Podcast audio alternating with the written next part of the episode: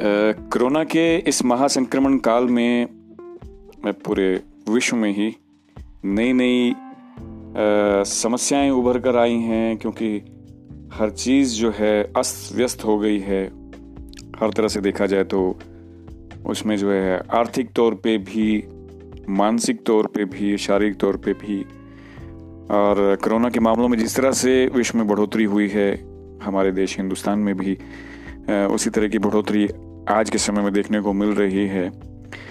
और ऐसे समय में बच्चों की पढ़ाई बहुत ज़्यादा प्रभावित हुई है, क्योंकि बच्चे स्कूल नहीं जा पा रहे हैं, जो बच्चों के एग्ज़ाम होने थे वो एग्ज़ाम नहीं दे पा रहे हैं। और, क्योंकि ऑनलाइन स्टडी का जो ये चलन है, दूसरे देशों में, कुछ देशों में तो ये पहले से भी था। परंतु छोटे बच्चों के मामले में ये कंसेप्ट भारत जैसे देश में बिल्कुल नया है। और उस मामले में भी दिक्कत आती है कि जिन पेरेंट्स के पास एंड्रॉयड फ़ोन नहीं है या छोटे फ़ोन है, उनके बच्चों के लिए भी बहुत दिक्कत रही कि वो बच्चे किस तरह से स्टडी करेंगे। इस समय में क्योंकि कंप्यूटर पे तो स्टडी कर पाना आसान रहता है और बच्चे क्योंकि सामने डिस्प्ले पर तो देख पाते हैं और एंड्रॉयड फ़ोन पर वो समस्या रहती है, परंतु फिर भी टीचरों ने अपनी तरफ़ से प्रयास किए ताकि बच्चे पूरी तरह से जो हैं वो स्टडी से दूर ना हो जाएँ। और इसी कड़ी में उन्होंने आ, कुछ टीचर्स ने तो जूम ऐप का सहारा लिया और कुछ ने जो है व्हाट्सएप के माध्यम से बच्चों को पढ़ाने की कोशिश की जिसमें वो उनको स्टडी मैटर जो है व्हाट्सएप पर भेजते थे और बच्चे भी अपने टेस्ट वगैरह करके मैडम को दिखाते थे। आ, इसमें एक, ये भी समस्या रहती है कि जो वातावरण की कमी, क्योंकि एक वातावरण का एक अपना एक अलग ही प्रभाव होता है। जो प्रभाव बच्चों को स्कूल में मिलता है, वो घर पर नहीं मिलता। और बच्चों के साथ इंट्रैक्शन और टीचर्स की उपस्थिति क्लास में जो है, बच्चों को एक अलग ही तरह का अनुभव कराती है, जिससे बच्चों को समझने में, पूछने में आसानी रहती है।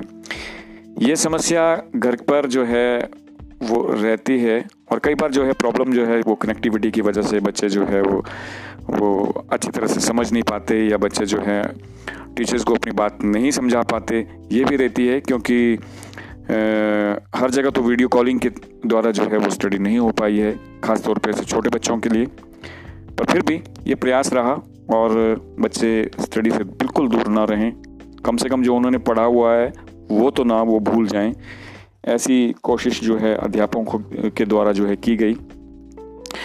और क्योंकि कुछ देखा गया है कि बच्चों में जो है वो, क्योंकि लगातार वो वो मोबाइल हाथ में लेकर बैठे रहते हैं, या तो दाएँ में या बाएँ में, जिससे उनके कलाई में भी दर्द हो जाती है। और लगातार जो है वो मोबाइल पर देखने की वजह से उनकी आँखों में चुभन या जलन या गर्दन में दर्द या सिर में दर्द, इस तरह की भी समस्याएँ उन बच्चों में रही। और कुछ बच्चों को क्योंकि लॉकडाउन की वजह से और दूसरा ये जो स्टडी जो ऑनलाइन उनको पढ़ाई गई, उससे उनमें मानसिक परिवर्तन भी देखने को मिले, जिसमें कुछ बच्चों में तो चिड़चिड़ापन, गुस्सा, क्योंकि बच्चे बाहर तो खेल नहीं पा रहे, ये सब रहा। और ये भी किसी को मालूम नहीं, ना ही कोई एक्सपर्ट अपनी राय ओपिनियन दे पा रहे हैं कि ये कोरोना काल जो है कब तक रहेगा, क्योंकि हमारे देश में आज की डेट में बहुत ज़्यादा जो है कोरोना के मामले बढ़ते जा रहे हैं और कब जाके पूरी तरह से स्कूल खुलेंगे किस तरह से खुलेंगे और स्कूल के क्योंकि नियमों में भी उसी तरह से बदलाव होने वाला है जैसा वातावरण आज की डेट में दिख रहा है। आ, एक अनुभव नया था एक प्रयास किया गया और सभी के लिए एक नया कंसेप्ट था पेरेंट्स के लिए बच्चों के लिए और टीचर्स के लिए भी। तो कब तक ये चलेगा? किसी को ये मालूम नहीं है, लेकिन ऑनलाइन स्टडी में हो सकता है कुछ आने वाले समय में कुछ चेंजेस हो या किसी और माध्यम से ली जाए, पर एक छोटा सा प्रयास किया गया है। अच्छा था, और कब तक ये जारी रहेगा, किसी को मालूम नहीं। इसी सवाल के साथ, धन्यवाद।